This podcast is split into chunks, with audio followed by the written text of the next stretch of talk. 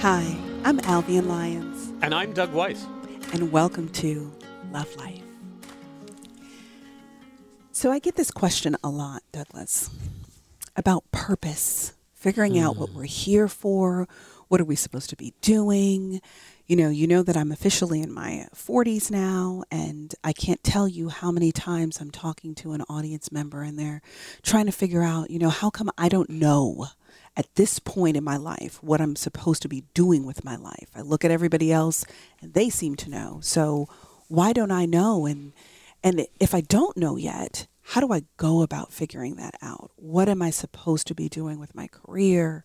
What am I supposed to be doing here, period? And oh, that's what we're going to talk about today. Mm. You know, how do you find yeah. purpose? And, you know, is there some is there some method to it? Do you have some wisdom about how to do it? What do you What do you think, Douglas? I'm glad you give me such easy topics to respond to. Yeah.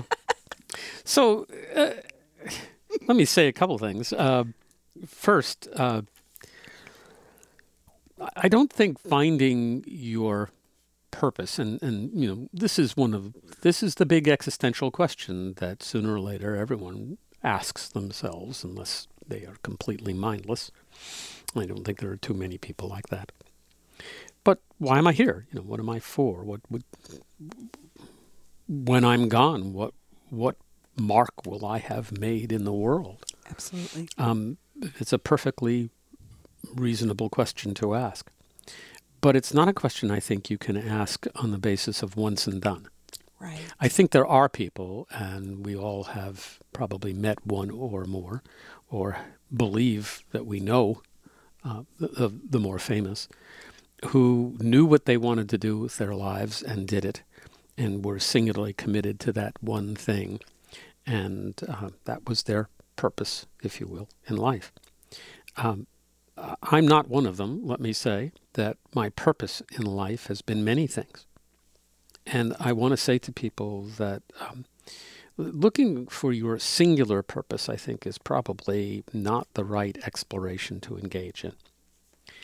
Um, you have a purpose as a husband or wife, uh, as a brother or sister, as a son or daughter. You have a purpose as a friend. You have a purpose in your work, uh, you may. Um, You have a purpose in every avenue of your life. It's not a case of always, this is the one obsessive thing to which I am committed, for most people.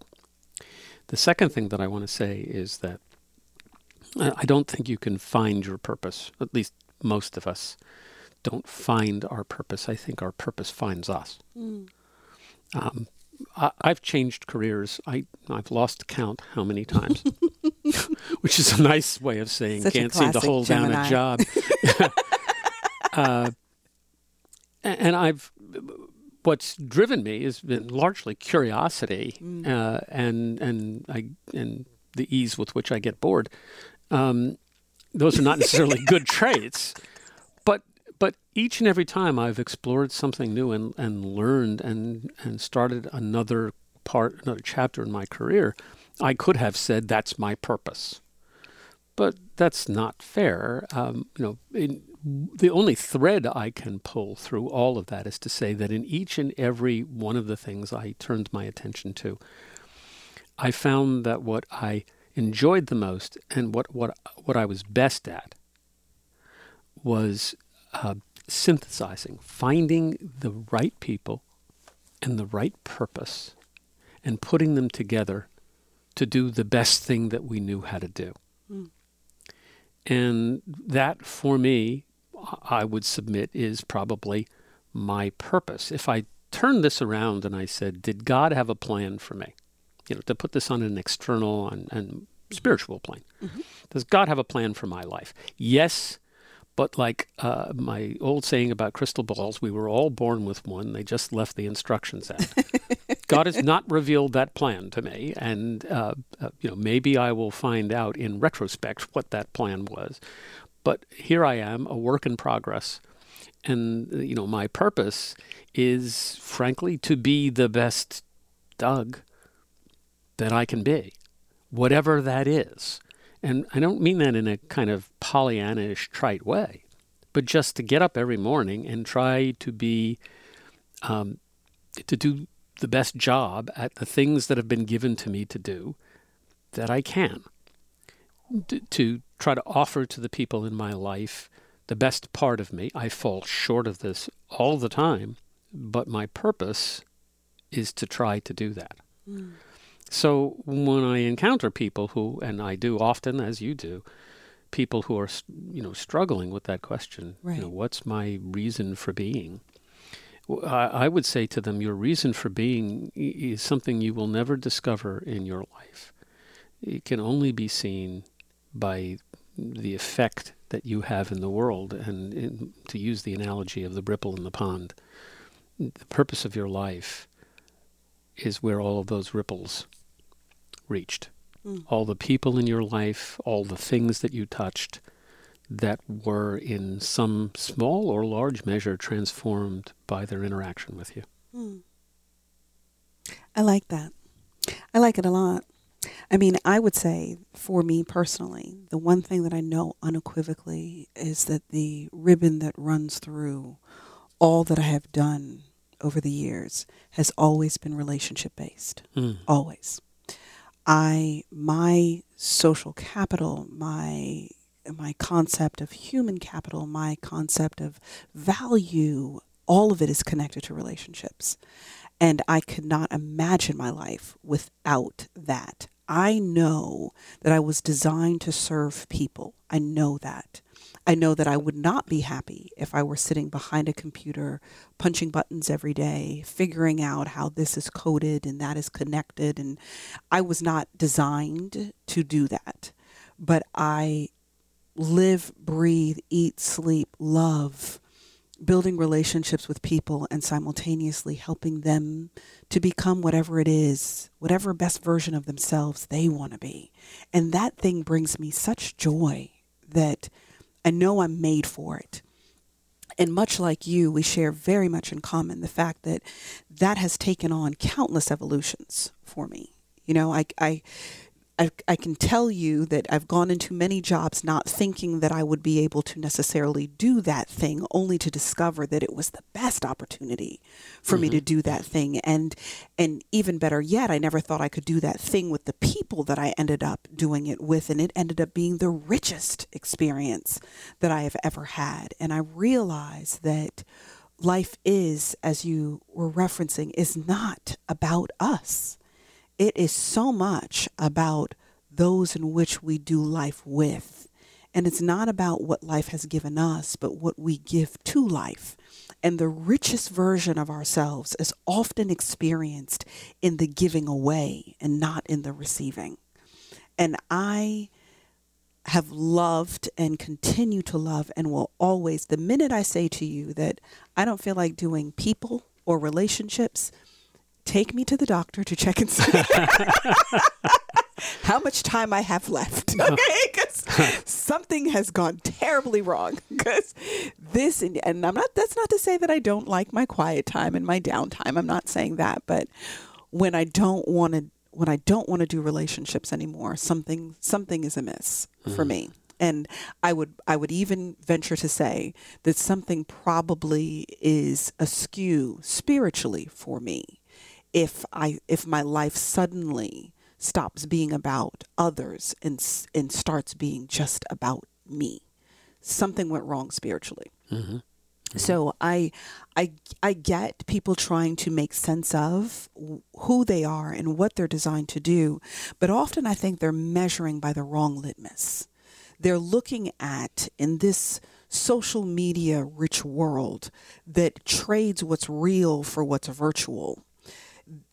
You're looking at snapshots of people's lives that appear to be something that is the equivalent of me listening to one sentence in your entire conversation and trying to decide everything that you're thinking. Mm-hmm.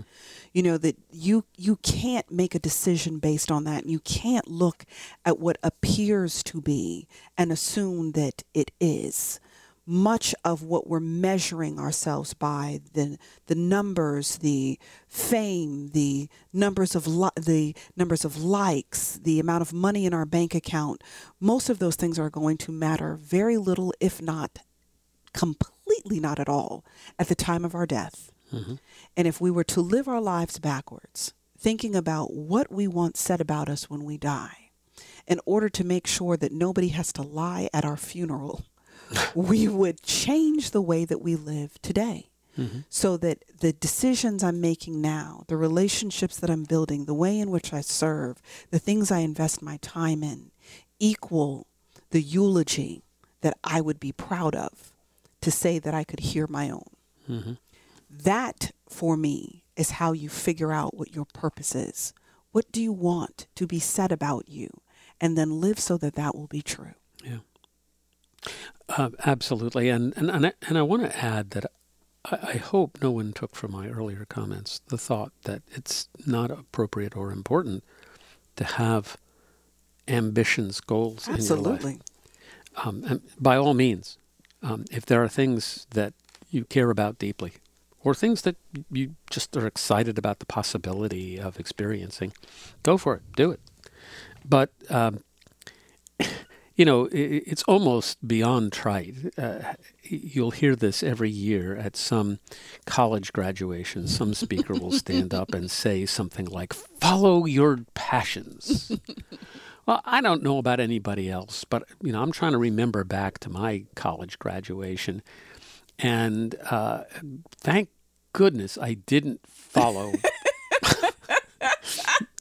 you know, I didn't, un I don't think I had a particularly good idea of what my passions were. I, you know, kind of had a lot of ideas of things that interested me.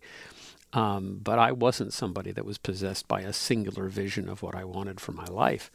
You know, I discovered that as I went on, and I, you know, I rediscovered it many times, things that I, you know, that were at that point in my life, my ambitions. But to suggest that um, it's so, so uh, blindingly simple, why didn't I think of that? You know, just follow your passion. Well, uh, uh, you know, I think that's just bad advice, frankly. Um, you know, follow your curi curiosity, follow your interest, um, Uh, explore things, be willing to fail at them, um, mm-hmm. find out that they're not right for you. But whatever you do, it, you know, it's we we mustn't think of our lives as a once and done, as a you right. know, closed chapter. Okay, did that, didn't work, or did that, and let's just keep doing it. Um, be willing to to change and adapt um, as you move through your life, and have new experiences and find new things that are of interest or curiosity for you. Um, And stop worrying so much about whether those things um, are your purpose. You know, um, worry about how you live your life and how you interact with people, and what, uh, and and and whether those interactions are leaving um, something with the people in your life that's valuable.